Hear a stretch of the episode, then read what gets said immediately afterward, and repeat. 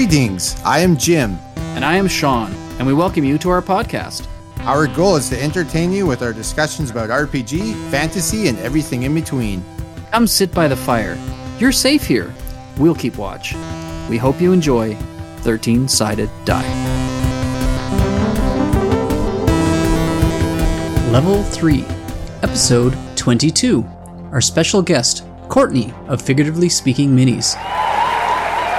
This is such an amazing interview with our talented friend Courtney. Come hear her talk about her mini painting journey, share her tips, drop an F-bomb. What the hell's going on? And then listen to us make our first guest cry. I'm sorry, what? In all seriousness, this is a heartfelt and a real episode. We hope you enjoy it as much as Jim and I did. All this and more in our latest episode of thirteen Sided Die.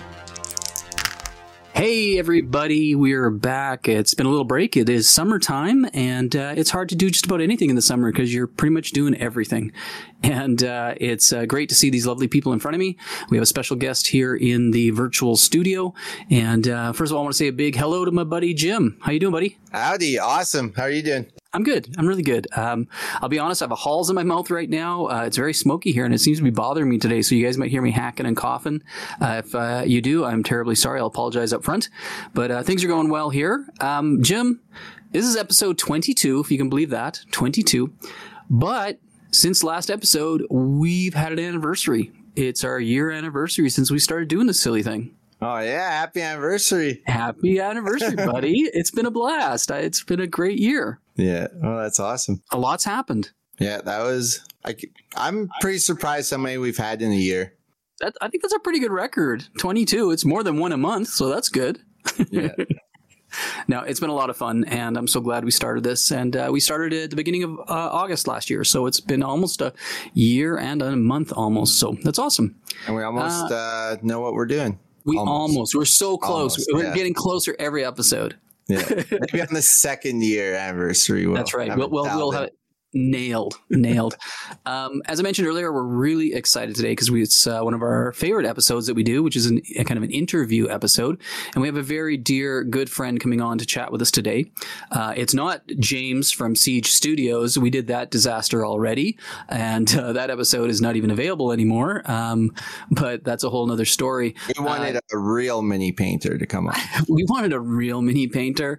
And uh, yeah, uh, we have, uh, for those of you that probably heard already, Uh, Courtney coming in, Figuratively Speaking Minis on Instagram. I would say my, well, I know, I for one hundred percent my favorite mini painter out there. She's so talented. Her work is absolutely beautiful. I know you're a huge fan too. We're so excited to have her come on today. And uh, we are going to just sit and have an open, fun, and friendly chat. So let's uh, welcome Courtney to uh, thirteen Sided Die. Hey, Courtney. Oh, oh, you're too kind. You're making me blush. Well, listen, buddy, it's it's fully earned. Um, yeah, we, we've been following, the three of us have been following each other for quite a while, mm-hmm. and uh, we know each other quite well. And you're you, you're just amazing. Your talent just speaks for itself. Like it's it's and people follow. So many people follow you, and so many people know that. And um, I'm not going to go on a long rant here, but I think one of the greatest things I love about what you do is that you really share what you do. So anybody who follows you learns. I know you're very open to helping people, and you're just, you're, it's, it's amazing. So it's not just like kind of a, a lockdown world of mini painting. You're very open and people can learn a lot, and, you, and you're extremely talented. So anyways, why don't you, you, you're welcome. Why don't you, uh, why don't I shut up and let you speak a little bit, and you can tell us a little bit about yourself. Oh, sure. I can do that. Um, yeah, I'm Courtney, and I've been painting now for just about six years. I think it'll be six years in October. I started in two thousand eighteen. Right. And uh, I started because um, I had just had a baby, and I was a little bored. And we were playing board games with a group of friends, and one of them said, well, if you have time during the day, which you probably don't because you have a baby and another child, but you know, like if you have some time and you want to do something, have you ever painted miniatures before? And I'm like, no, but I've always kind of been creative. Um, uh, when I was younger, like watercolors, pottery, acrylics, um, model building, different things like that. Um, so I've always been artistic. So I thought, okay, I'll give it a try. So he lent me his stuff, and he gave me one of his board games. Um, and I started with board game miniatures, and it was dis- uh, Descent. It, uh, it was a Descent board game. I forget which one it was, but it was great. Like it had like these you know, like Underdark characters and, and things nice. like that. So it was really fun. And uh, then um, the first miniature that I painted for myself was my character in Gloomhaven. Cool. So I was like the sorceress, where she has like two different color fires.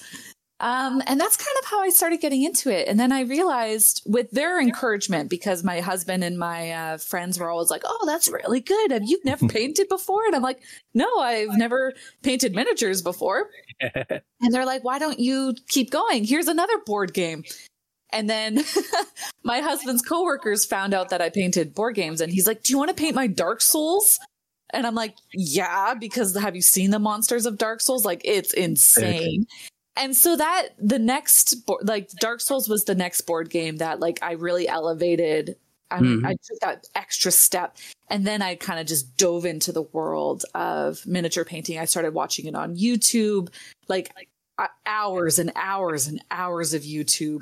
And right. I started just, I had a um, an egg carton and some acrylic paints from Michael's and crappy dollar store paintbrushes. And I just went to town. How far you've come.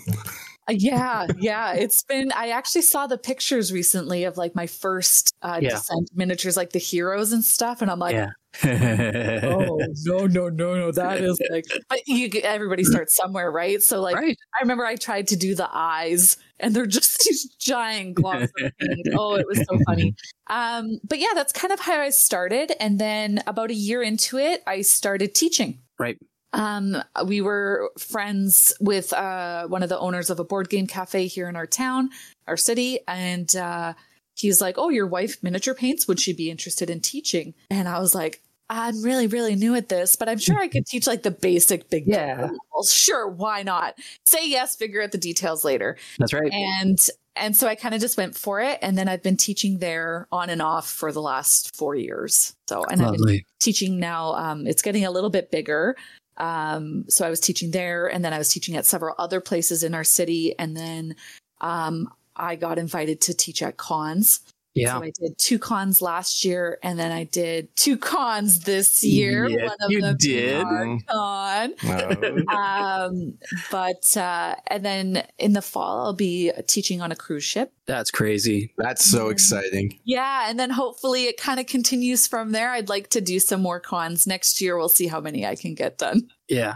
yeah. It's a lot of work. Um, they're is. very, they're amazing, and you meet so many people, and it's so great, but it's just, it's so much build up for that one day.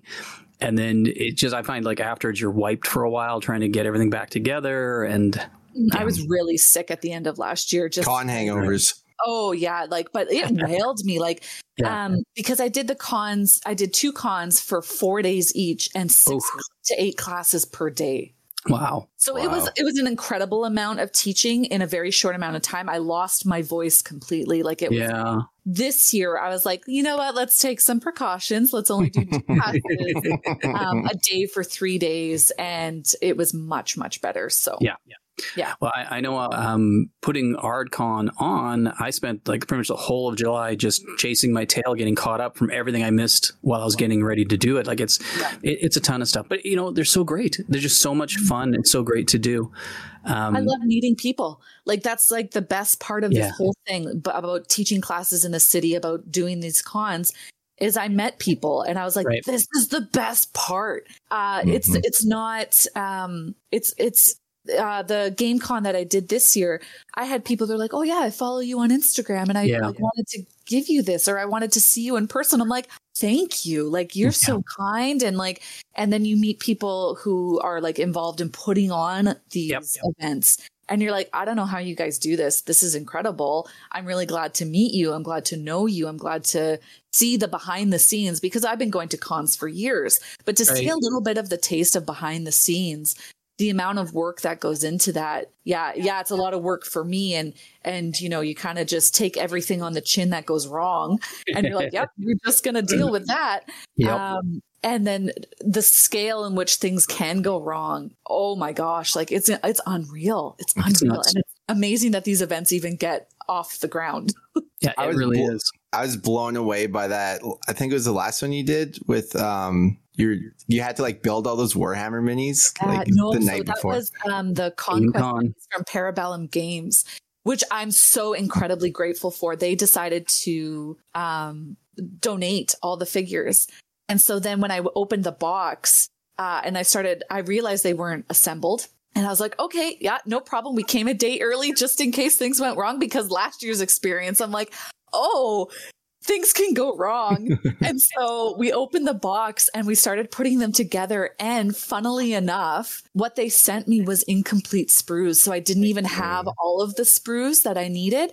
So I run to the Parabellum uh, booth and I was like, oh, hey, Daryl, um, just wanted to like see I'm crazy here. And is this correct? And he's like, oh, my gosh, I'm so sorry. This is completely incorrect. You are oh missing half a sprue. And there was hundreds in there. I mean, hundreds. And so he's like, then he went to Sentry Box and like pulled some stock. Really? Yeah. He had to pull stock for me. And uh, he's like, okay, well, here's some boxes. Let me know whatever, whatever else you need. And I'm like, okay. So then I run to A K Interactive's booth, because luckily and thankfully and gratefully, they sponsored the event as well. Because I didn't have plastic cement, so oh man! But I didn't have plastic cement, and so he, they they gave me all the super glue and plastic cement, and luckily I had sprue cutters. Um, but yeah, then they gave me all the stuff. So then me and my husband were sitting on this concrete floor because we didn't have tables yet, and I'm just snipping, and I'm like, okay, we're just gonna get as many done as we can today. And luckily, and then by like the thirtieth one, I'm like, okay, I'm really tired and my bum hurts from sitting on this concrete. We're wrapping it up for the day. We got enough for two classes tomorrow, and then we'll work in between. So wow, that's crazy. Yeah. Eh? Like, you know what was so, so, so kind is after I posted that story, a bunch of people reached out. Um, Tanya, the War Mistress on Instagram, she was like, I have a friend who's going to GameCon. He's ready to come and sit with you if you need someone, because nobody oh, that's awesome. My husband was there with me. Um, they they kind of figured I was alone, but luckily I wasn't alone. And I was also staying with family that, you know, could have helped me too. So it all worked out. But yeah. Yeah. And you just never know what's going to happen. You may not be able to charge for what you're doing at your show because you might have left my square in Edmonton, but luckily we had Sean. Sean, you're so kind. Thank you so much for that. I really appreciate that, because um, yes, that did kind of screw me over. But not having the square. And then Sean's like, well, can you just use mine? And I'm like, I don't know. I don't know how that works. And it worked out really, really well. Yeah. And it was perfect because uh, I was coming anyway. I was giving a, a, a panel yeah. at the show, so which was your help to get it. And uh, yeah, it was great to be able to drop it off, and it worked out fine. But yeah. th- that's part of the thing that I think um, I, I kind of want to touch on. St- this relates to something you said earlier, that when somebody looks at something from the outside and they look at what we're doing and they look at stuff going on, they don't always understand how much stuff is behind it. Yeah. You know, um, if someone looks at some of your work right now and it's beautiful, they don't understand there's all those years. And I don't just mean the last six years of you learning to paint minis. It's all the stuff behind that, of doing pottery, of doing watercolors, of doing acrylics. It's all that years of knowledge and skills and training and testing and failing and doing yeah. stuff that's brought you to this point. Um, and when somebody sees you at a con, they don't understand how much has gone on behind the scenes to get yeah. you to that moment. You know what I mean? And, and I I think our, that's something I think is a little wrong with our community, that I would love for people to understand that when people look at a lot of the stuff that I do and they're like, I hear you, like, you're so talented. It's like, well, thank you. It's very kind, but I'm also so practiced. I've been yeah. doing this for a long time and I've made errors. And like you said, I've made ugly eyed things from the early days because you just, you're learning. And yeah. so I want people, hey, don't be discouraged when you start, because it's a journey, right? Yeah. You have to go on this journey, and people, like any journey, are on different points on that journey than other people. Some are further ahead, some are a little at the beginning, a little further behind. But it's a journey, and just enjoy the trip and don't compare. Just look towards something maybe better down the line and learn, right? But it's exactly. there's so much going on there. Exactly. And that's, you know, miniature painting was all I had for an outlet for so many years. Um, that it was all consuming. Now, yeah. most people do not have the time to be all consuming with their hobbies, you know? So when I say I've spent more than ten thousand hours a year painting, yeah, like nobody has that kind of time except, you know, like very few people. And, you know, I made it my job. I made it my it, all consuming. It's my job. It's my, what I do every single day. You know, and, and you have to take into account, like most people can't do that, and that's okay. And so but it's just might just take a little bit longer or, or, you know, something like that. And it's, it, don't yep. compare, because you work a, a nine to five or like a nine to seven job yep. or a twelve hour a day job. Like yeah. I, I have twelve hours to spend on this alone a day. Yeah. So. Yeah. I get a lot of that too. People are like, I can't believe how much stuff you make, like how busy you are.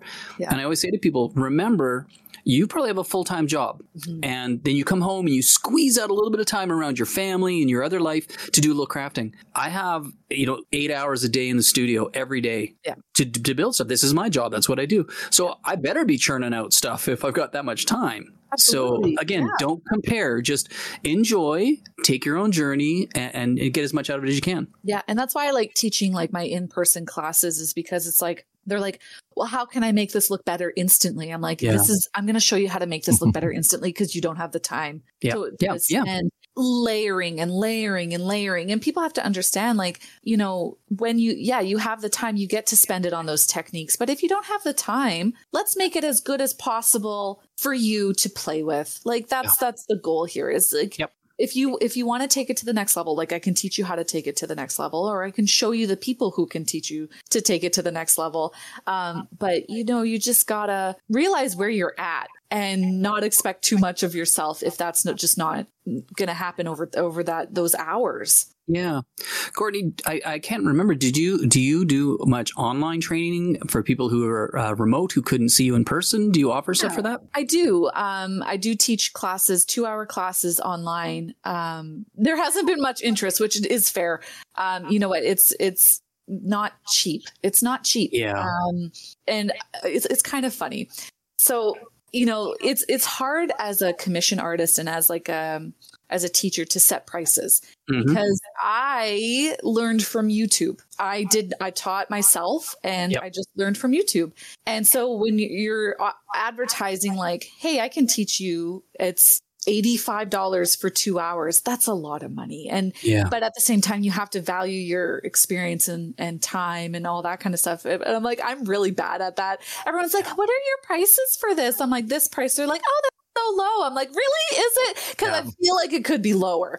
But yeah. my husband's like, no, it's not lower. Stop giving discounts. I'm like, okay. It's not that two hours you're spending with them. That's not what they're paying for. Yeah. They are paying for your years of mistakes, learning, knowledge to get to where you are. That's what people are paying for.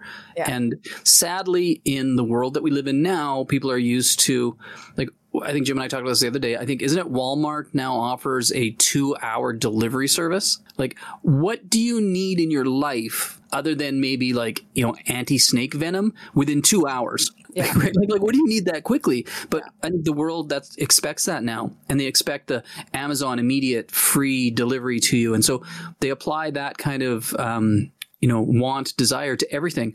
And if it's something that's handmade, you can't have that. It, right. it, that's it's a world apart, and it's it's a weird understanding our world has. And I think um, a lot of people get it. Like you said, some people are like, "Oh, that's way too cheap. I can't believe that's so cheap for this amazing thing." Because where can you get that? Where can you get someone to teach you to do this and jumpstart your journey?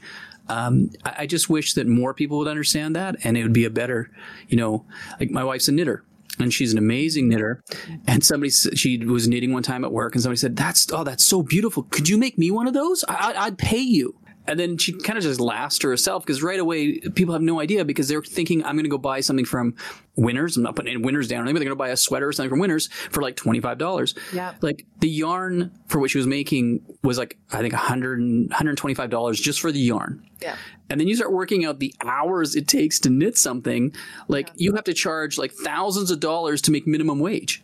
Like oh, it's it's, it's insane, right?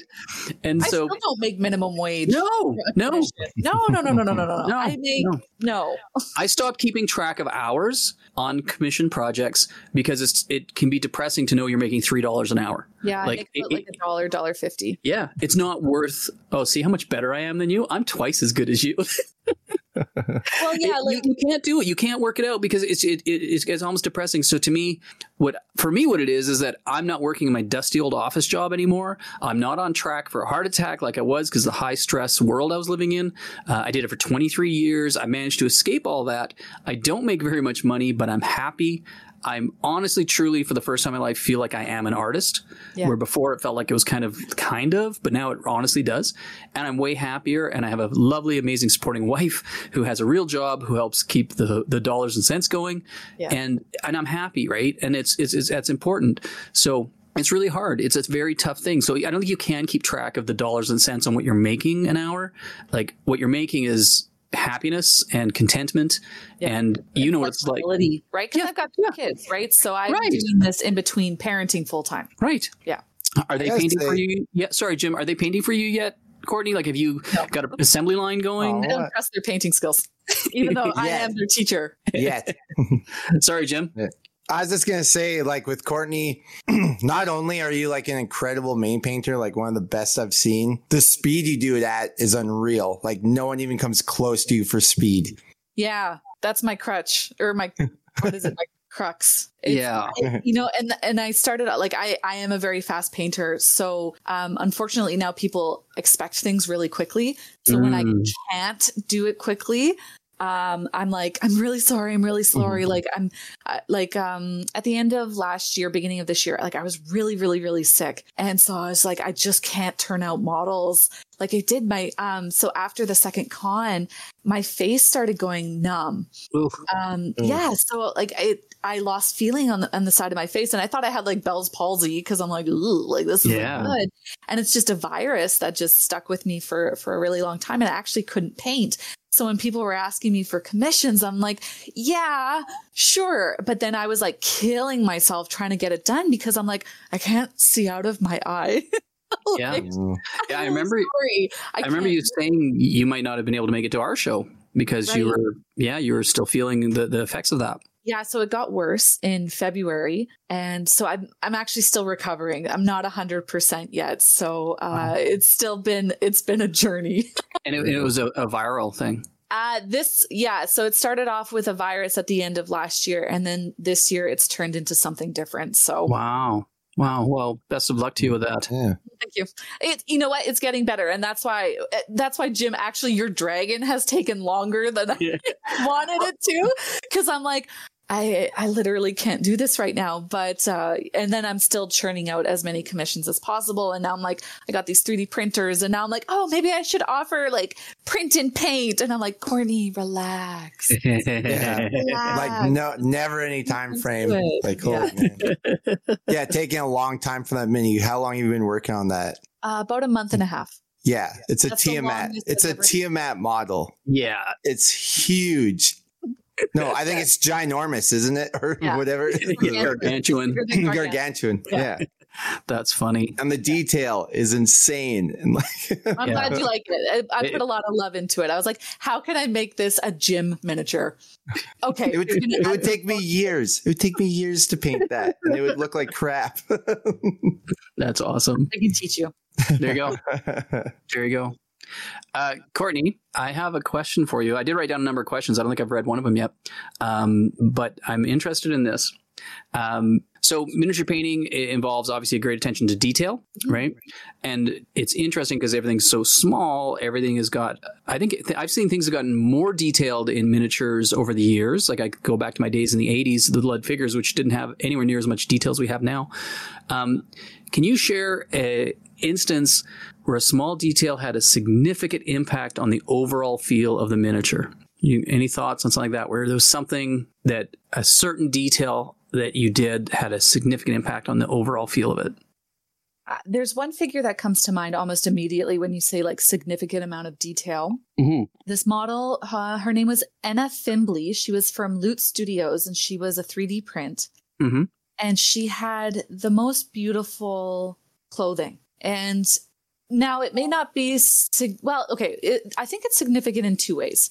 Um, yeah. It's significant because this is the first model that I had painted with such amazing detail that I really wanted to make it look really, really good.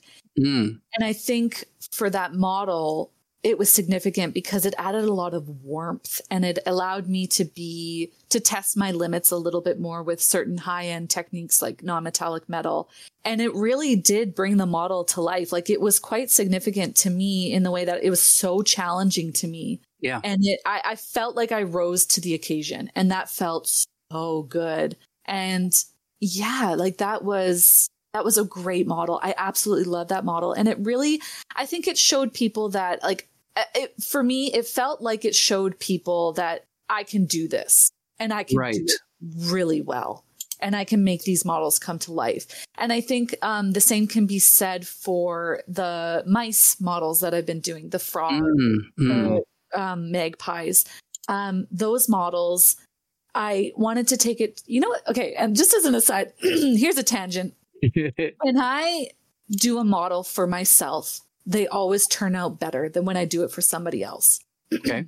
So those models, the frogs, the, the, the magpies, um, I did those for myself because I was in a slump, and oh, I'm going to start crying.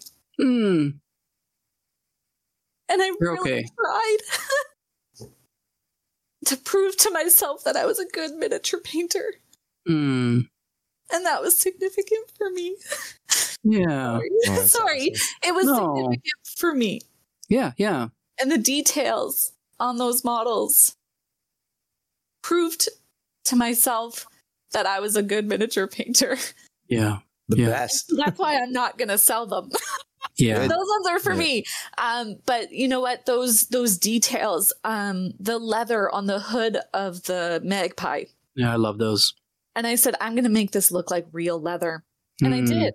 Mm. And um, it was so significant to that model because it really draws you into that world. It makes it look like this belongs in a movie. This mm-hmm. belongs. Yeah.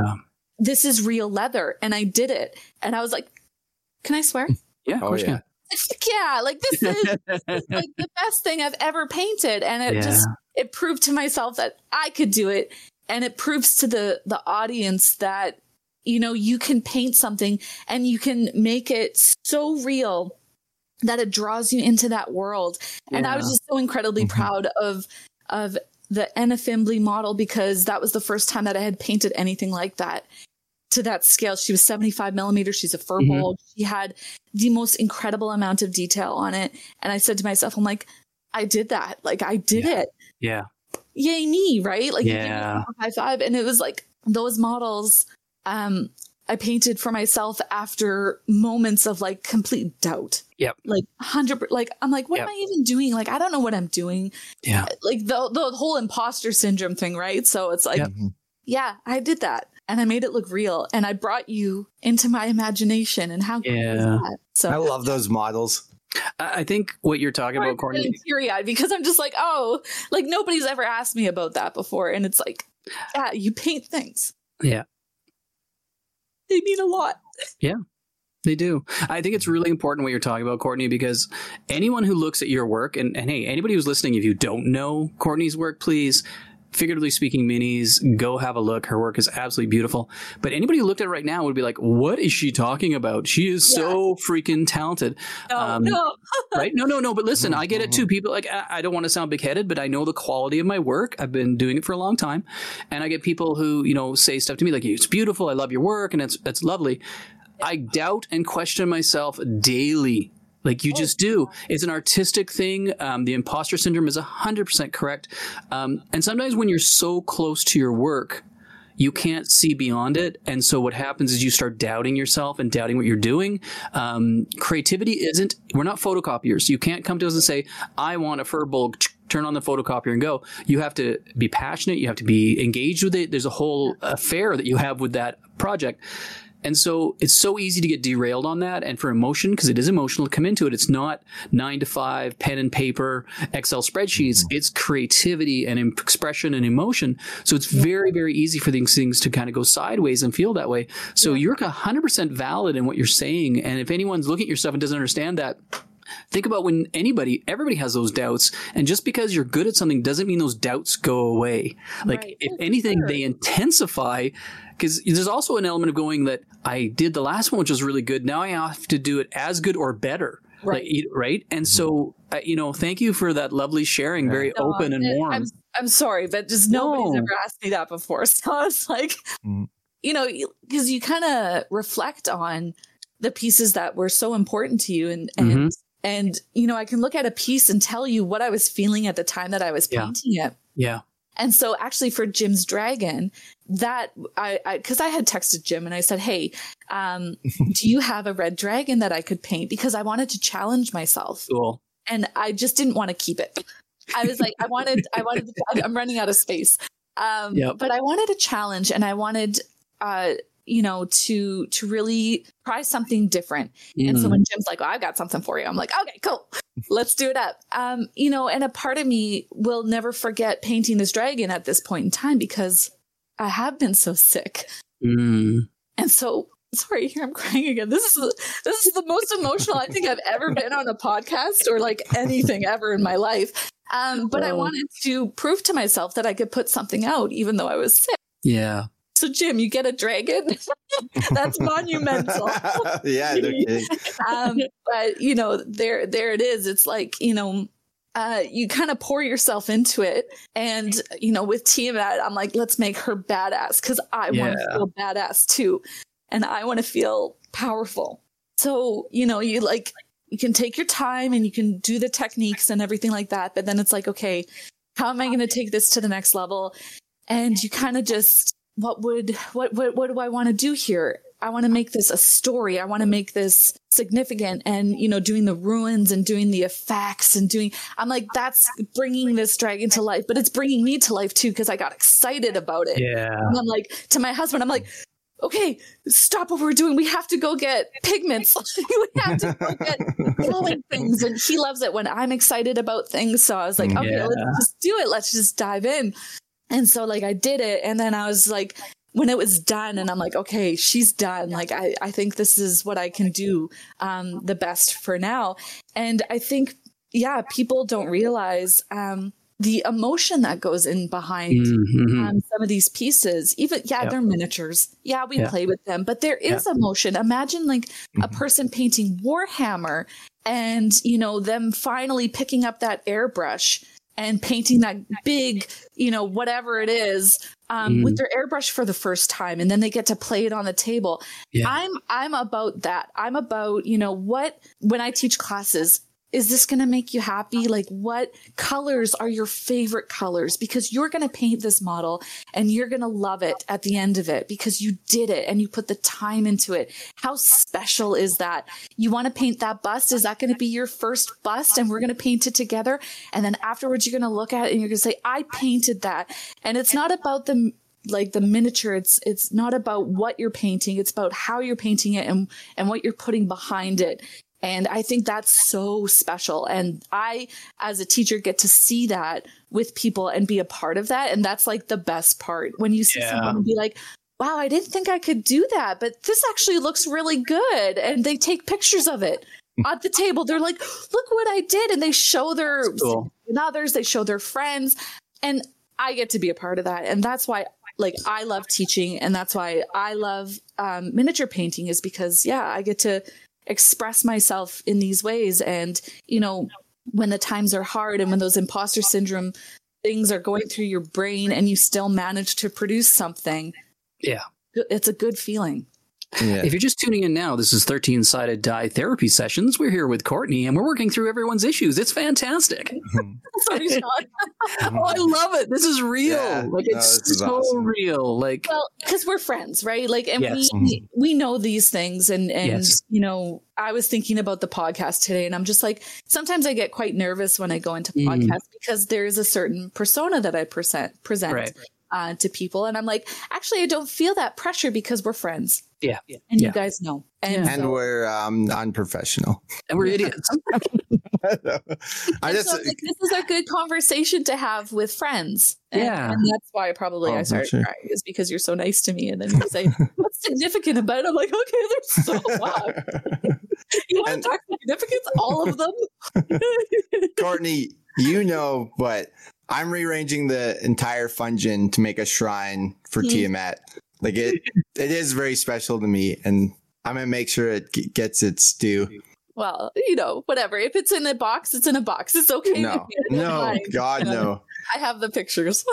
no, uh, no, and, and Jim, boy, I tell you, I, I could talk so much about Jim. Um, Jim obviously isn't quite as um, in the realm of creativity as you and I are, right? Like in the, the, the level.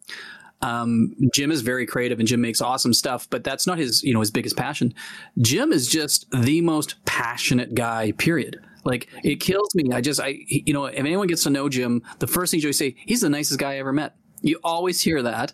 And his devotion to what this is all about, this community, and the fungin is ridiculous. It's this uh, kind of visceral, visual, you know, envelopment of what he's about, and it's just so cool how he's so into it. And you know, his stories just kill me. They're always so funny, and it's just, yeah, I, I storytelling. It is. It's storytelling. Storytelling, and in, and I think that's a, such a beautiful thing too. Like, yeah. when you're, I, I mean, c- c- I'm sure you could imagine a time when when you were going through one of your campaigns or a one shot, and someone was emotional, or you know, you know, you were emotional. You had an emotional response to something that somebody did, like. That's just as passionate. That's just as creative. That's just as artistic. Completely. You know, you're weaving worlds. How yeah. beautiful is that? Yeah. Yeah. So uh, love you, buddy. Yeah. Thanks, buddy. I'm excited to see the new fungin when it's all done. Yeah. yeah. Me too, Jim. Yeah. Invite me over. yeah. The, bath- are- the bathroom the bathroom's getting renovated right now. And then once that's done, then I can be better. It's a scary bathroom right now. So. You guys actually aren't that far apart, are you? No, we're just a couple no. hours. Yeah, that's cool. Yeah. Jim, do you have a question for our lovely guest? Definitely. Uh, let's see which ones I got here. Um, I had one. Uh, what's your favorite convention and why is it ArtCon? It is ArtCon, funnily enough. Oh, my no, goodness. ArtCon was so great. Um, I really enjoyed that because, again, it felt just like friends coming together. Yeah. Mm-hmm. And, um, and it was small and intimate yeah. and it was yeah. beautiful seeing all of these creators, and I made friends, even more friends there, like, um, yeah. with Nicola and, mm. um, with Cliff and with yep. Renny. And I was like, you guys are so great. Like, this is fun. And it was just nice to see, like, even just the local community come out and support. Mm. Um, and then you realize, you're like, whew. There's a lot of local community that does this. How cool is that? Yeah. So yeah, no, ArtCon was great. I really, really enjoyed that. And I can't wait for next year. I think we spent three years kind of in that bubble pretty much and met a lot of people online, and you became friendly with people online, but you hadn't really met them. So I'm, I agree with you, Courtney, when you do any of these cons and these people come up to you and they're like so jazzed to see you in person because they've been following us, you know, online. It's so exciting for everyone to see each other and get together. And I think that's really, really a beautiful, warm spirit thing. I love it. Yeah. Yeah. yeah. Cons are great for that. Like, um, when I was at uh, GameCon, mm. um, our neighbors unfortunately ran into a lot of problems with trying to get their computer right, systems right. across the border. And we made friends with them.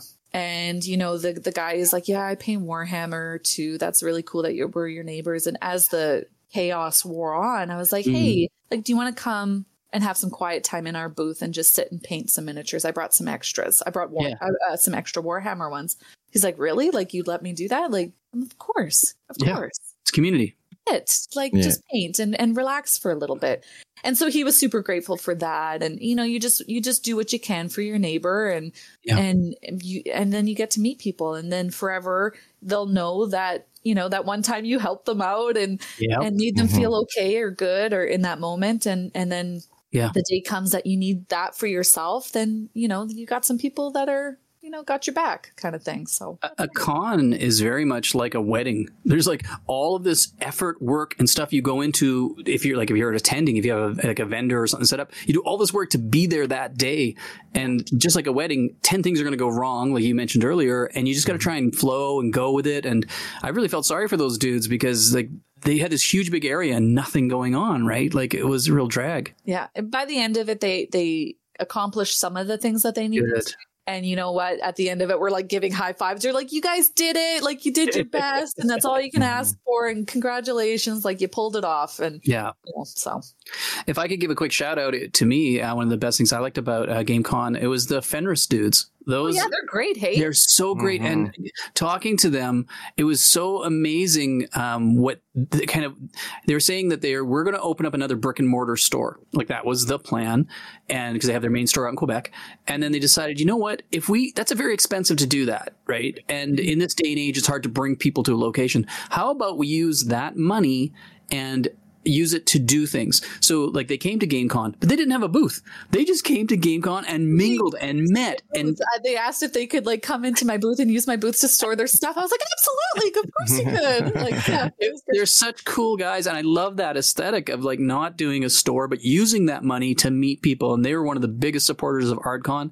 And they are like totally dead. They said, we want to be involved earlier next year. We want to do more stuff. They're talking about maybe flying out. Like there's just, yeah. They're amazing. And it was so great to actually get to meet them at at GameCon. So it's a beautiful community. It just yeah. truly is a great community. Yeah, I made friends with those guys, and uh, so they've been um, giving me vouchers for my my classes too. Nice. So and then I was like, hey, do you guys want your your stuff on the cruise? Oh, cool. I'm like, yeah. I'm like, okay, cool. Just send me some more stuff, and I'll bring it to the cruise, and you'll be a sponsor. So that's now sick. Doing that with them. So yeah, very cool. That's awesome. And, Can and you that, t- that's just it. Like that's how it grows, right? Is like you make friends, and you're like, well, I support you because you support me, yep. and I really like what you stand for, and I like your vibe, and let's take that. I'm going to carry you with me. So, mm-hmm. like, yeah. you know, you just kind of carry each other along, right? Classic Canadians. Yeah, I know, right? Courtney, can you tell us a bit of, more about that cruise? That sounds so exciting.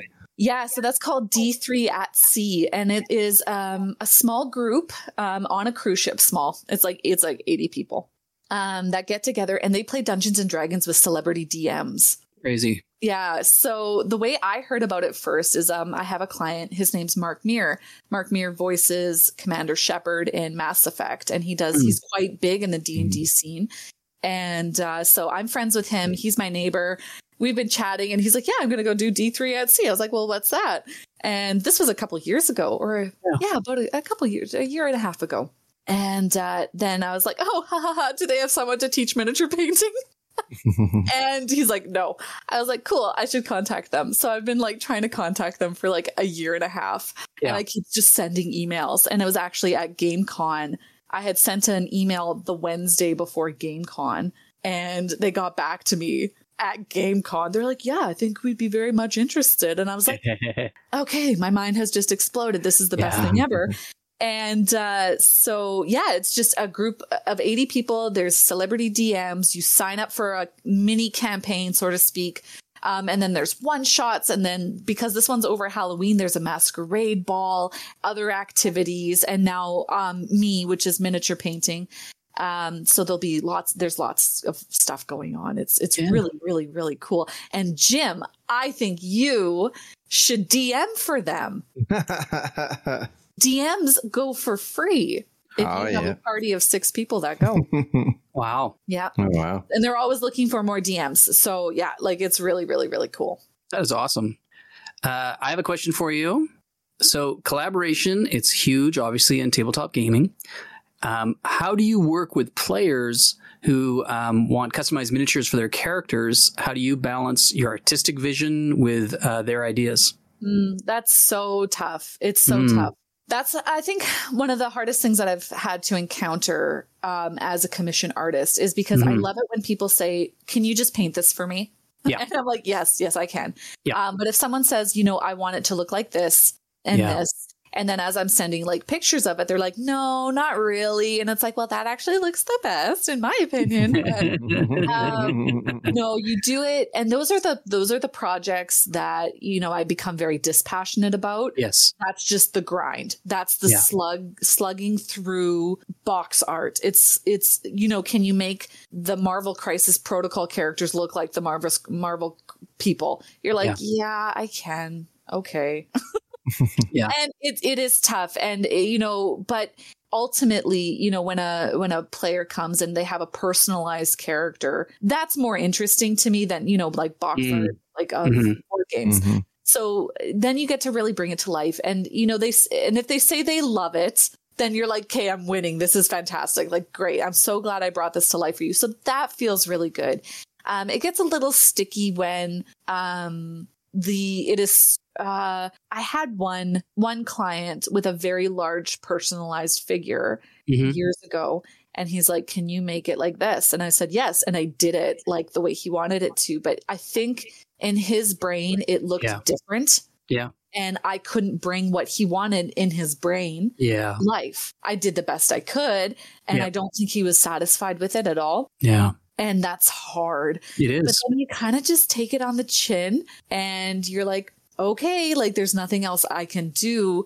Um, if you saw my work, you know that that's, that's the best that I'm capable of. And I'm sorry, but, and then, and then that's it. Like, um, I, I recently did another commission that were like, make this look like the art. And I made it look like the art, um, exactly the way that the art was. And I don't think they were satisfied with it mm. because it didn't look as maybe what they were expecting the model to look like again. Right. I'm like, mm-hmm. you said, make it look like the art. And I did exactly yeah. like the art. If you wanted it to be taken to the next level, you have to specify that. And yeah, you know, yeah, yeah, yeah. I have, I have sheets saying like, what do you want? Yes. How do you want it done? What level of painting are you thinking of here? Because there's a lot of difference between tabletop standard and display model. Yep. If you wanted this to be mm-hmm. a display model, then don't give me that art. Say, these are the colors that I want you to work with. Yeah. Make it a display model. Yeah. And that's the difference. If you say, make it look like the art, I'm going to make it look like the art. And it might it look flatter and it might look, you yep. know, as maybe even a little bit more desaturated, but you say, make it look like the art. Yep. That's yep. what I did. But if yeah. you say, you know, I want it to, uh, this to be a display model. These are the colors I want you to use. Here's art for inspiration. Take it to the next level. Yeah. You know, I think people go into commissions thinking, oh, they'll just figure it out. But it's like, no, you need to get specific. Big time. What do you want this to look like? What yep. level, you know, and that, you know, there's a questionnaire for a reason for commissions. Yeah. So Uh-oh. there's a, um, a lady here in town who is an amazing, amazing tattoo artist, uh, Heather McLean. She's one of the best in Calgary. Uh, I have a um, large uh, uh, Albrecht, the German um, artist, uh, big Saint Christopher on my uh, shoulder that she did for me years ago, probably about fifteen years ago. And it's kind of like, um, it's all black and gray, but it's kind of very much looks like a kind of charcoal style painting. She's so talented. If you go to Heather now, you don't say, this is what I want. You just get on a waiting list and Heather tattoos on you what she wants to be working on that day. Yeah. Like you don't have a choice. It's just whatever, you know, she's that level of artist now. And I think as you progress in your career, that's what starts to happen. And if anybody's smart, when they come to you and say, hey, you know, maybe they say, this is the mini that I have. Please paint it. Like that's the yeah. best thing they can say, because you have a trained eye, you have knowledge, you have understanding. And if yeah. you, they let you loose, they're going to get the best job out of it. Absolutely. And I don't think people realize that. No. And it's like, again, if I care about this, it's going to yeah. look so much yeah. better. Yeah. You know, and that's, like, that's not a big headed thing. Um, that's another hard thing as artists. We are the worst to go and promote and talk about our stuff, right? It's yeah. so hard to do that. Um, but that's the thing. If people let you go free and let you connect to the object, forget it. They're going to get way more time out of you that yeah. you're not going to charge for. That's it's going to be amazing. Tiamat, like Jim's like, go, go ham, like go to town. I'm yeah. like, thank you. Like, I just want to practice. I want to put myself into this. I want to like, I want to feel, I want to feel something about this. But if you're going to yeah. give me a dragon and say, I want it textbook. Yeah. All right. Well, okay. I'll just, then yeah. I'll paint it red. Jim is absolutely the best client in the world. He's yeah, like, he is. He is. Thank you. Thank you. Like, hey, hey, buddy. Do you want to go? Do you want to go to um, Expo with me? I'm like, yeah, I'd love to. I want to have Death Knight armor. Can you make that? I'm like, sure. What do you want to look like? I'll just make it. It's just like yeah. no instruction, no direction. I'm like, okay. And so you have all this freedom, and then you just pour yourself into it because you're so jazzed about the idea. Yeah. You know what I mean? And you just do it. And uh, Jim is probably one of the best supporters of artists out there. Like he is so genuine. I, you always see like, just pick this up. Just got this. Had this sent. This just got mailed to me. Like he's he's so amazing. Amazing and beautiful about that. Yeah, absolutely. And that's like every every time, Jim, you've sent me a box, you're like, what do you want to paint? I'm like, it doesn't matter as long as like you just let me paint it. And you're like, yeah. Yep, here you go. And I'm like, yes. Yeah. And then I get to add slime and blood and goo and I love it. And I'm like, can I add resin to this? You're like, sure. Next time. It's the See, best and, part. And Jim's smart because he and he may not know this, but because he is that way, because he No, he might not know he's smart, so don't tell him. Um, because he's that way, we're just like, can you do this? Like, here's a vague direction, run with it. Um, you're so willing to do stuff. The silly book nooks that I make, that I made like tons and tons of them, the very, very first one, I just made for free and shipped it to him. Didn't tell him about it. He saw me making him. He's like, I want to get one of those for me. I want one. And I'm like, sh- in my head, I'm going, shut up, dude. This is yours. Yeah. Um, but the prototype one was sent to him. The number, he's got number one sitting on a shelf. And it's right. just because I love the guy. And he's so much of a, uh, a promoter and a support to you. Like, he's so amazing. Um, we all need people like that. Of course. Absolutely. Mm. And, and those who support the arts for sure. Mm. Like, I've had people send me beautiful miniatures painted. I have one um on my desk here, and you know, like, they're just so great. Like, uh, oh, it blurs it out, but um yeah, I have a friend, Chris, on the internet, and mm. uh, he's been a follower of mine for a really long time, and he sends me beautiful his beautiful painted miniatures for my birthday and for Christmas. And actually, you know what's funny, I have you guys here too that I haven't oh, yet, but I haven't I done mine you. either. There you are. That's oh, so fun. Awesome. My little buddies on my desk. Those are so Dustin. Oh, wow. Kings Valley Forge. I can't say enough. We we love Dustin. Um, yeah. any, anything I need in my projects that is three D printed, I always uh, get Dustin to do the work for me. Uh, another fellow Canuck, um, so amazing. And uh, yeah, he did. A, I didn't know about those. Jim kind of took that whole on for ArtCon, said, I want to have a painting competition. Is that okay? I'm like, yes, please do it. Yeah. And he put that together. And it was such a surprise uh, for me day of to see these little figures that it was Jim and I at Calgary Expo, yeah. which was so fun. Oh, it's so great. Yeah. So I have to paint those up. That's crazy. Jim, do you have another question for our lovely guest? Yeah. Oh, I did want to touch on the mm-hmm. Tiamat story there. Yeah. Courtney kind of went over some details there because she asked if I had a red dragon to paint. I was like, no, but if you want one, like, I'll send you one yeah. to, to paint.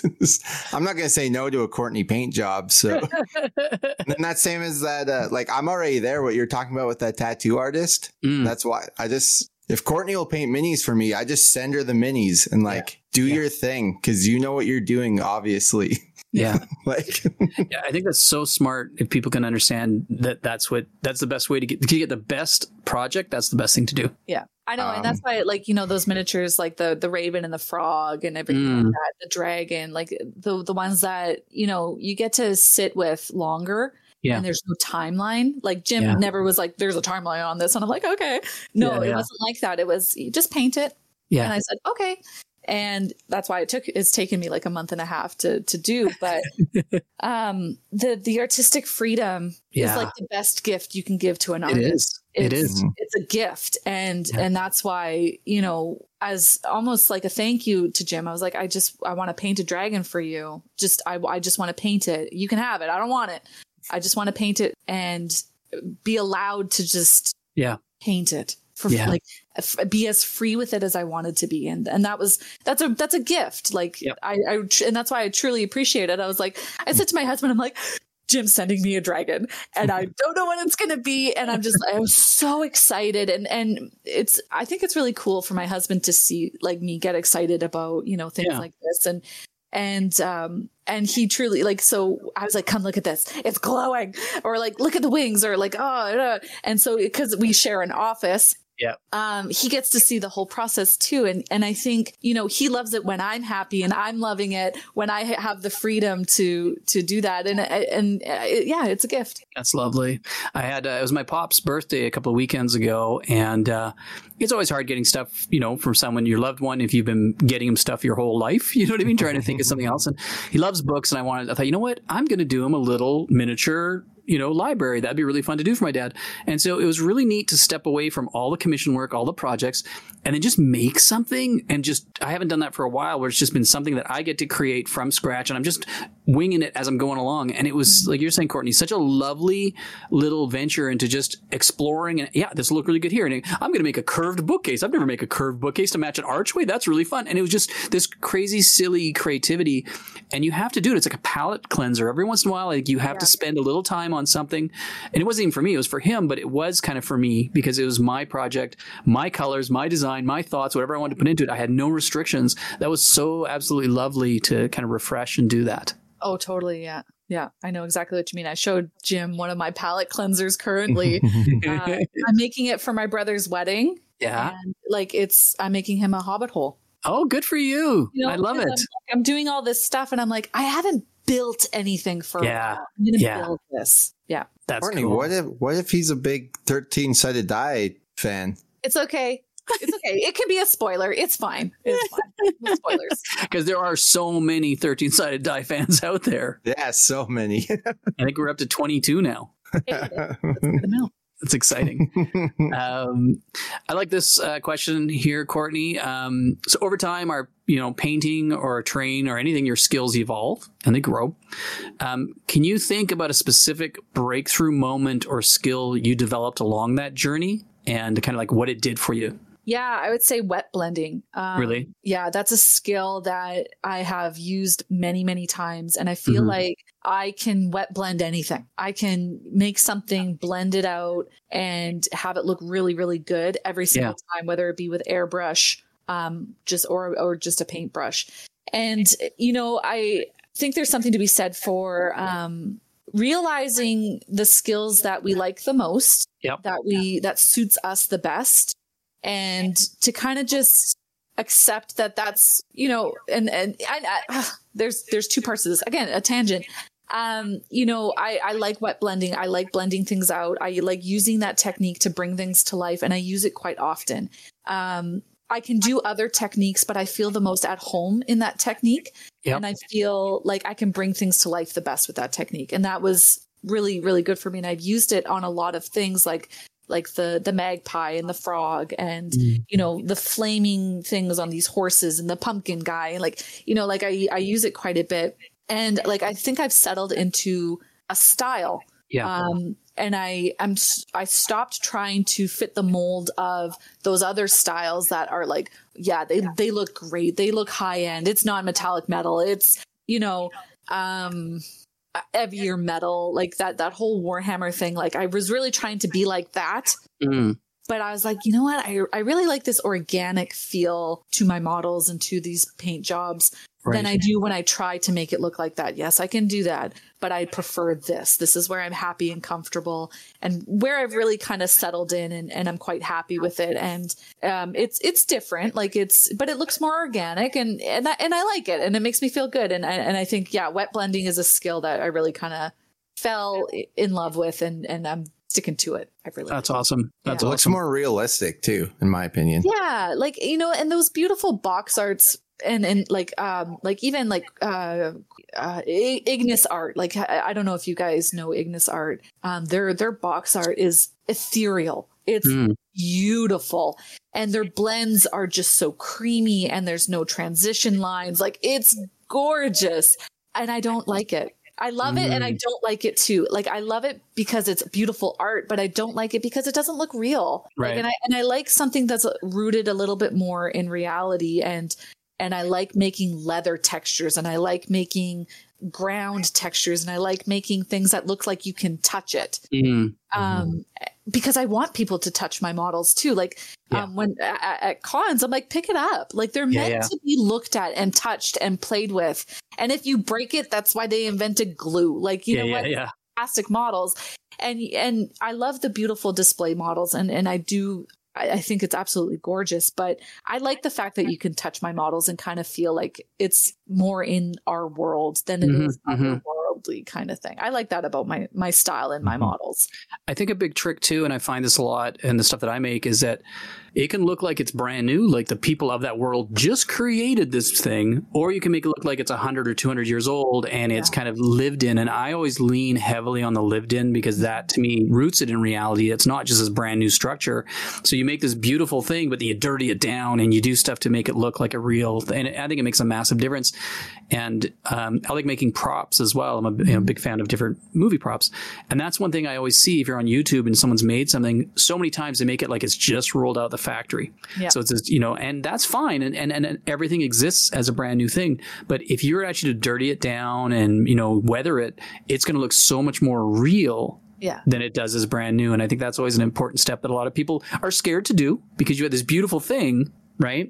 Yep. Yeah. No, I'm in the same boat. I, I love, I love being in the world, and the world is dirty. Yeah. Nothing is ever that beautiful, like and clean. Yeah. um, for long. And so if it's, I, I like the grit, I like adding moss yeah. and yeah. slime and grime. And, and I guess that's kind of like why I like monsters more too, is because mm. they're more rooted in earth. Like mm. they're, you can get them dirty and bloody and slimy and yeah. And it just feels better for me. yeah. know? Yeah. But yeah, like, yeah, I would say I, I have to say, Courtney, like that, if I was to pinpoint one thing about your work, that's probably the thing to me, that it does look like it is, it looks like it's a snapshot of something going on. Do you know what I mean? Like it's like of that world, of that moment, and it has that realism to it, and it is dirtied, and it is grimy, and it has reality to it. It's not all nice and shiny and pretty. Yeah. And I think you capture a moment with that, and that's really hard to do uh, well, and I think you really exceed at that, and that's probably one of the biggest things about that to me that makes your work stand out so much, because it really looks like that moment happening. Oh, thank you. Yeah, that's what I'm going for. Yeah. It's that's, perfect. That's exactly what I'm going for. And I have like another project that I'm working on too, that it's the same. Like it's, I'm, mm. you know, like I've got more oh, yeah. grass and I've got the, the base yeah. and it's, it's dirty, like yeah. dirt on it. It's real. And there's going to be garbage on it. Like it's yeah. real, and it's meant yeah. to look real. And I love that um, because it, it looks like, yeah, you can just like go into it as like a, like, yep. a, like a story, like it's telling a story. Mm-hmm. Yeah. yeah. If I can go off on a little diatribe for a second, um, I met with a client yesterday, handed over a project to them, and we got talking. And one of the things they mentioned was that they were really, really happy about is that, so for myself, I'm very left brain, right brain. So uh, I love the technical aspects of things, but I love pure creativity. And I feel so very blessed that I have kind of both those sides. Um, I'm going to really throw some shade here. Artists are generally the flakiest people you'll ever meet. I love artists. I consider myself an artist, but artists get are emotional creatures. And so someone says, hey, can you do this Tiamat dragon for me? And an artist would be like, yes. Oh yeah. Like, oh, I'm so jacked. I can't wait to do it. And they get wrapped up in that emotional feeling. The client says, how much is that going to cost? Their brain is so focused on the creativity. They're like, yo, yeah, I know, fifty bucks. Yeah. I can't wait to get this thing going. I'm so excited. So they get started, and there are hundreds of hours into this project. And like, oh my goodness, why did I take this on? This isn't fifty bucks. Project finishes. They hand it over to the client saying, yeah, it's it's like, you know, five hundred dollars. And the client's like, what are you talking about? You told me fifty bucks. Right, well, yeah. dude, it took me so much time and it's so much work. And so a lot of artists are rooted in all that, you know, energy of emotion and passion, which is beautiful, but do not have a business head on their shoulders.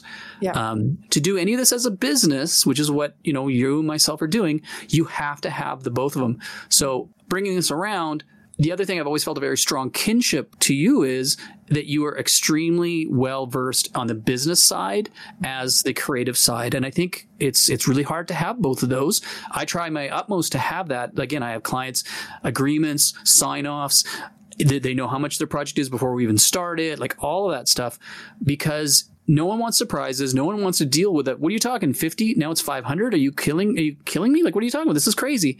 Yeah. So I think you do an extremely good job of that. And so hats off to you, because it's really hard to balance that business savvy with creativity yeah. and do it well. And I think you do such a superb job. Thank and you. So I, I just, yeah, I just wanted to say, and let, let anyone know out there, if you are interested in working with Courtney on something, she's so talented, and you're also so professional. So mm-hmm. you know what you're getting. Like, that's so yeah. huge. And I think that was really important to me, is because it, it's interesting. Like I, I'm going to let you in on a secret. Ooh. Ooh. Exclusive. I know. And it's going to be, it's going to sound terrible, but I don't value my work very well. And I don't think people should pay for this, mm. in my opinion. So coming up with prices is, was very difficult. So hard. But I stick to them because yep. it's true.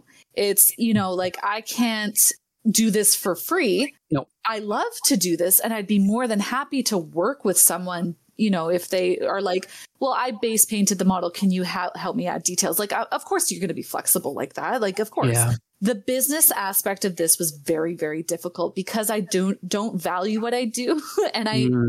underappreciate what I do. Yeah. And that's why, you know, when we go to these cons, you know, and people, my my work is displayed on a table for everybody to see, when they're like, how much is this one? And I'm like, well, it's like forty bucks. They're like, what? Yeah. Really? And my husband's like, see, I told you. Charge more. Yeah. And and I'm like, yeah, but it didn't take me that long, but I really love doing it. And that's why I like pumped it out really quick, and it looks really good, is because I love doing it. Um, But there, there is a business side to me, and I under like I, my dad's a businessman. Like I grew up around business. I know, and and I've I've been working since I was fourteen. I know, I know how to run a business, which I should probably, you know, I know how to run a business, and um, but it's just a matter of like, you know, sticking with it too, like mm-hmm. sticking to to your guns, and you know, if someone's like, well, yeah, that's expensive, you're like, yes, it is, and you have to be like, if you can afford it, fantastic. If you can't, I'm really sorry. Right. And that's the hard part, because the emotional Courtney is like, I will just do this for free. And I've given yeah. a lot of stuff away for free. Yeah. Also because I can, and I, and I do like to be generous, and I do like to give things away for free. So that's, that's, I love doing that mm-hmm. because I can, because I can. Um, again, my, my, my husband has a, a job, and yeah. I, this, our income is not relying on my right. income. Right. So if it, if it did, that would be a completely different story too. Yep. I get to be generous because I want to be, and yeah. because I can be. And, um, but, but there is a, there comes a certain time and place where you're like, nope, this is what the price is. We're going to stick to it. I'm yep. going to give you exactly what you ask for. And it's going to be great. Again, if you want box art, want box art. Um, but, you know, and and there's been uh, times when I've offered services, I have been laughed at. I have been turned away. Mm-hmm. I have been told no. It happens. And it has happened to me many times. And it's mm-hmm. all business. It's not personal. No, no. And no. that's hard, because I'm a sensitive little creature. Yeah. And, it, but it is what it is. And, and now I've been doing this long enough that it's like, you know what? Uh, another example is the classes that I was running. I was only taking forty percent of ticket sales. Mm. forty percent. The venue was taking sixty percent of ticket sales. Right. I was making less than minimum wage. Yeah. And then this year I was like, what the heck? Like, people are mm-hmm. coming to see me, not your yep. venue. Yep. So I said, no, I'm going to be changing my ticket prices, also because it was really hard on me too, because I was still sick. Yeah. Um, and I said, this has to be worth my time. I can't keep doing this if only two yeah. people are showing up and I'm making seven dollars. Like, come on, you no, guys. No, no. Mm-hmm. So I up my ticket prices, and I, and, and it's still way below what I think I should get, but it's still in the best interest of them to keep hiring me. So it's, yeah. it's just, it's, you're playing with this constant yeah. money versus creativity versus valuing yourself versus what the market is actually going to pay you kind of that's thing. Right. Oh, that's a dance. That's a tricky, tricky dance. It is. Yeah. I mean, it, it, selling appliances, it, there's really no creativity in selling and passion in selling a dishwasher. Yeah. Very different when you're doing this. Longtime fans know I'm a huge um, fan of Adam Savage from Mythbusters. Yeah. Adam has a YouTube channel called Tested, which I recommend every maker watch. He has like daily short little videos he puts out. So interesting. Yeah. And one of the things he talks about is that in the earlier years, time is your biggest asset. You have nothing but time to do things. So you can really depreciate the value of your time on projects. And at that moment, materials are your highest thing. Those materials are worth more to you. And as, as you get more and more of a creative person and, and on your journey, the materials go down and your time is the value, right? That's what people are paying for, is your time. And so I always find myself still kind of, I feel I'm getting close to that point where it starts turning over. Like, I'm still like you. I depreciate my value in the time that takes me to do things. So I do stuff at very low rates, mostly because I just want to be able to do this. But as you get further along, like we talked about Heather McLean, where she only tattoos what she wants to tattoo. Yeah. That's where she's at in her career. And I think it's just a journey that we go on. Mm-hmm. And um, I think we're very similar too, Courtney, where we both have significant others that are like allowing us to do this crazy thing. And um, it's amazing that we have that. And it's not our sole income here is that is making the ship float. It's right, you know right. we're just kind of doing a little bit. They're doing the majority of the work on the, the ship floating side. Right. Yeah. It's uh it, yeah, like I said, it's it's a dance, and I'm getting better at it. Um, mm. Like I was, like I said, like a couple years ago, I wasn't I wasn't good at it, and you know I gave a lot of stuff away for free, and I lowered my prices just for the sake of wanting yeah. people to like me and to come back and, and again and again and again. Yeah, it's tough, but I'm getting better at it, and I. I'm getting to the point where it's like, well, am I going to get paid for this? Like, I, sh- I should yeah. get paid for this. Of course you should. This of course is my you should. Time. Like, you have to pay for my time now. Yep. Yeah. Yeah. Jim, shout, shout out to uh, supportive significant others. Mm. My wife has a good job, which allows me to spend a lot of my money on the fungin. So yeah. yeah, Missus Epic's awesome. Yeah, it is awesome. I want to give her another high five. Oh, I just really enjoyed her. I think she's the one picking up Tiamat. So perfect. I'm going to give her. Ooh, a hug. Nice. Uh, Jim, I have one more question for Courtney. Do you have a question before I get to my last question? Uh, yeah. Um, also, I wanted to say, Sean, I don't think you read in between the lines there what Courtney was saying about um, her con rates. So don't lowball her for ArtCon next year. That's that was directed towards you. Oh, okay. Okay. I'll do a better job, buddy. I volunteer. I volunteer. um, this one's uh, for me, actually. Um, yeah. Courtney, what's your uh, best advice on freehand and tattoos on miniatures? Because that's something I want to start doing a lot more. Wow. Uh, oh, okay. So I love doing tattoos on miniatures, and I've I've decided to become better at it because I love it so much. Um, it's working with the right color. Okay, so we know that like black tattoo ink isn't really black, right? It's almost like a combination of deep blues or deep greens. Like it's mm. it's not like black black. Um, it, um, especially for like um, you know uh, sailors, like back in the day, the old sailing ships and things like that. So an aged tattoo is going to be more greeny against the skin. Mm. Yeah. Um, it's gonna it's gonna um, have the lines spread out a little bit. Like it's going to be a softer. It's not going to be as crisp. So like my tips and tricks for that would be, how fresh is the tattoo? Mm, um, what yeah. material has been, has it been injected in the skin, or is it just on the surface of the skin, right? Like almost like woad, like uh, that blue woad. Um, and for freehanding, it's just like practice before you start on the miniature, or um, like for the, the ruins that I did on Tiamat is I sketched them out first with just a pencil crayon, and and then you can wipe it away if it's not mm. exactly how you want it. Um, you know, varnishing your model before you go in with freehand mm-hmm, might be a mm-hmm. good idea. Um, um, and yeah, like tattoos, they're going to be so, so, so, so, so small. So you're going to need a tiny, tiny brush, and it's going to be, you're going to have to work with uh, very fluid Uh, paint. You're going to have to work with um, paint that maybe has an additive to it, like a like a retardant, so it doesn't dry as fast. You have a little bit more working time. Um, Courtney, I always say that's when you need the police paintbrush, the the five oh. Oh yeah, yeah, like a single hair. Um, some people like to use like markers, like those fine tip mm, sharpie mm-hmm, markers. Mm-hmm. To that. Um, but I feel like sometimes like the black is just too stark against what you're doing. You have to like feather out the edges a little bit. That's so hard because it's so small yeah. that it's almost like, well, then don't use the Sharpie, use something else. Always have like your base color as a backup to like really, if you like smudgy it a little bit, you can go in back with your base color and kind of mm. crisp up the lines a little bit if, if needed. Um, but no, like really consider the skin that you're, if it's on skin, if it's a tattoo, really consider the age of the person that you're tattooing. So a young, a young guy like this, um, he's going to have a fresher tattoo than say maybe like an old sailor model or like mm, a old um, dwarf, a dwarf. Right. Mm-hmm. And then it's like, well, um, also think of like what's on top of the skin. Is there, is there freckles? Is there, you know, veins running through it too. So you can, you know, kind of play around with the, those types of textures and, and inks and what else, what else would be a good tip or trick about tattoos? I love the tip about sealing it all in first, because then you've got a do over, right? That was yeah, great. Yeah. And um, I would actually recommend practi- practicing on a bust first, because you have a larger surface area, mm. seventy-five millimeter, a bust, mm. something large to do that mm. on first. Yeah. That's awesome. Awesome. Thanks. Yeah. That's We'll look forward to seeing that stuff, Jim. Yep, yeah, let's uh, let's do it up this winter. Pictures. Yeah. Okay, Courtney. Last question. It's a two-part question. First part: are you a brush licker? Yes. Okay, sometimes. we all we all are. Yeah, we all, we all are. We all are. We, we just have to own up to it. Uh, yeah. The second part of the question: please list us your top three pies. Oh, lemon meringue. Is that number one? Or are you going from?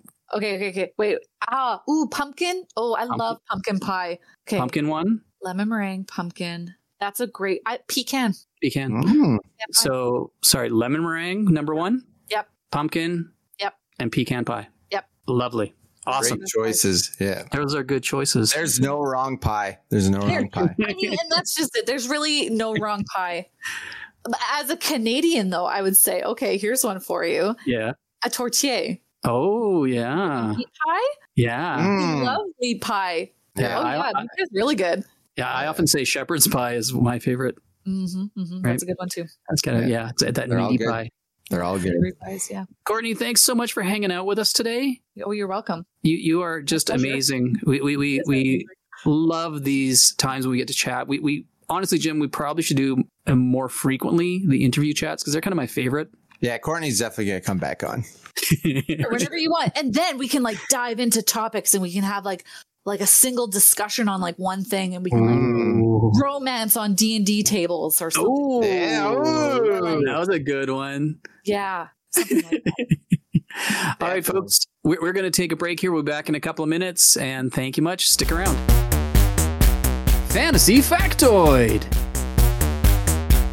Today's fantasy factoid, nature couldn't make an owlbear, so wizards took it upon themselves. Wizards and mad scientists haven't concluded if a bear owl could also be made.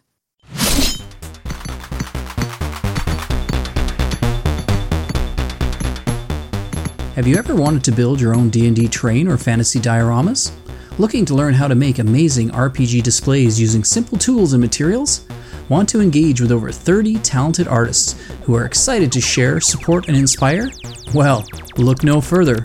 My name is Sean, and I've been an artist for over forty years, and I offer easy-to-use tips, tricks, and tutorials on terrain building through my Patreon site, The Pink Foam Brigade.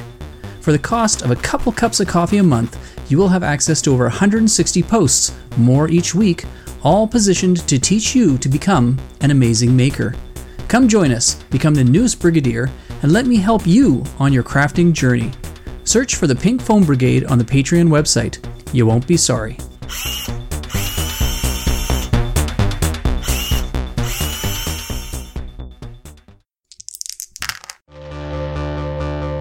Next time on thirteen Sided Die.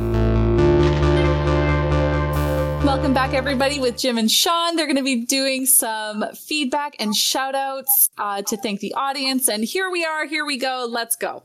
Jim, why can't you do that? I was, and then Courtney just butted oh, in line. Yeah, that's what happened. That's totally what happened. She just wanted to show me up on my own podcast.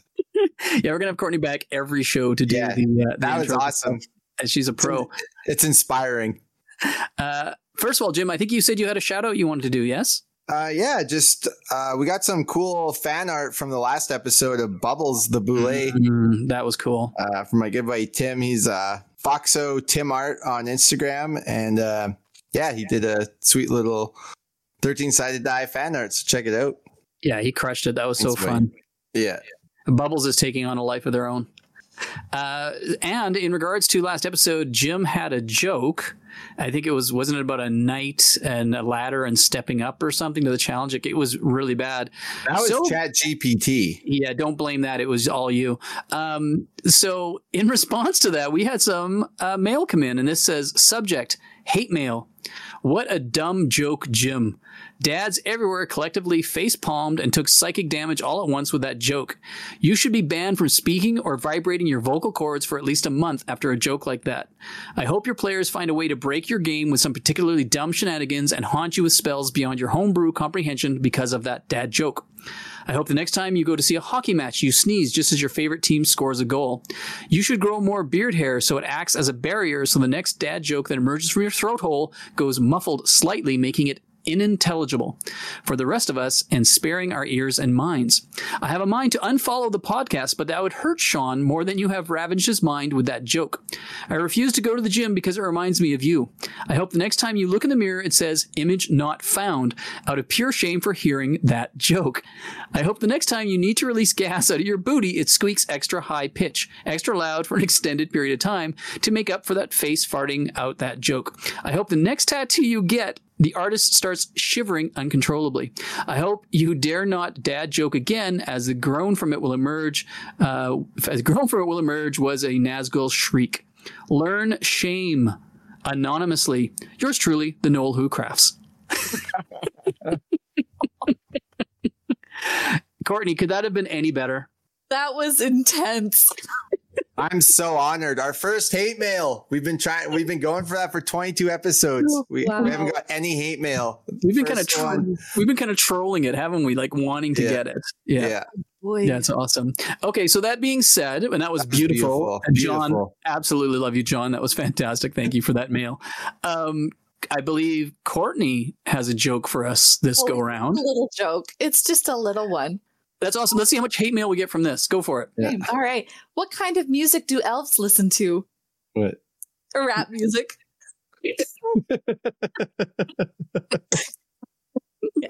Oh, that's going to generate lots of hate mail. Well, you wow. know, don't hate too hard because, you know. Don't hate the player. Oh, that's awesome. Courtney, what a what awesome. a treat having you here today. It's been so fun. Oh, it's been my pleasure. Thank you so much for having me.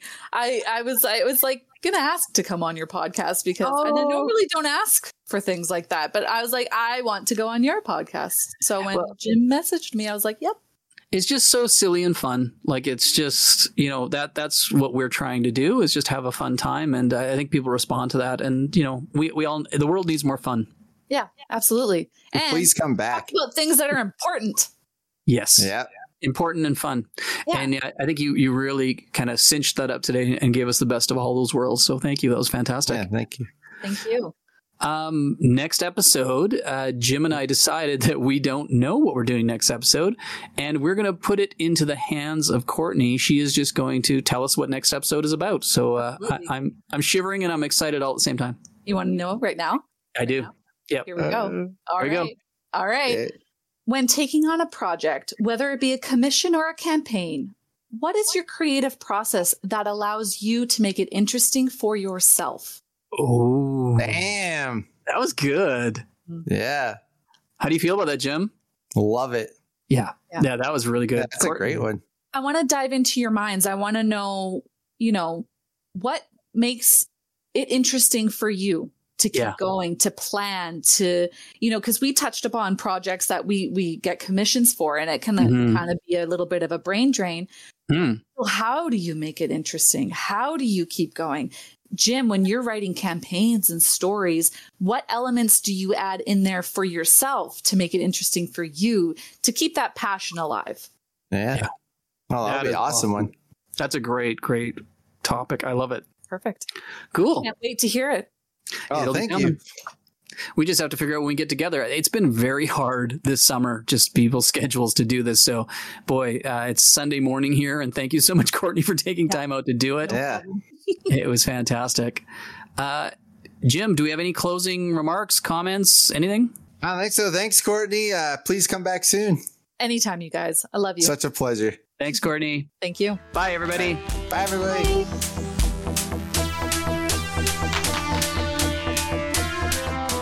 Well done, you. You've made it to the end of the podcast. You are a bold adventurer to be sure. Remember to fill your wire skin and to have your blade sharpened at the blacksmith's before departing. Thanks for listening. Please subscribe to our podcast to be notified of new thirteen sided die adventures. And don't forget to tell your friends about the silly fools talking about D and D. thirteen sided Die has been brought to you by Sean and Jim. Executive produced by Sean and Jim. Mini painting by Sean and Jim. Engineered by Sean and Jim. Goblin Torture Device by Sean and Jim. Inceptualized by Sean and Jim. Please note, no goblins were harmed in the making of this podcast.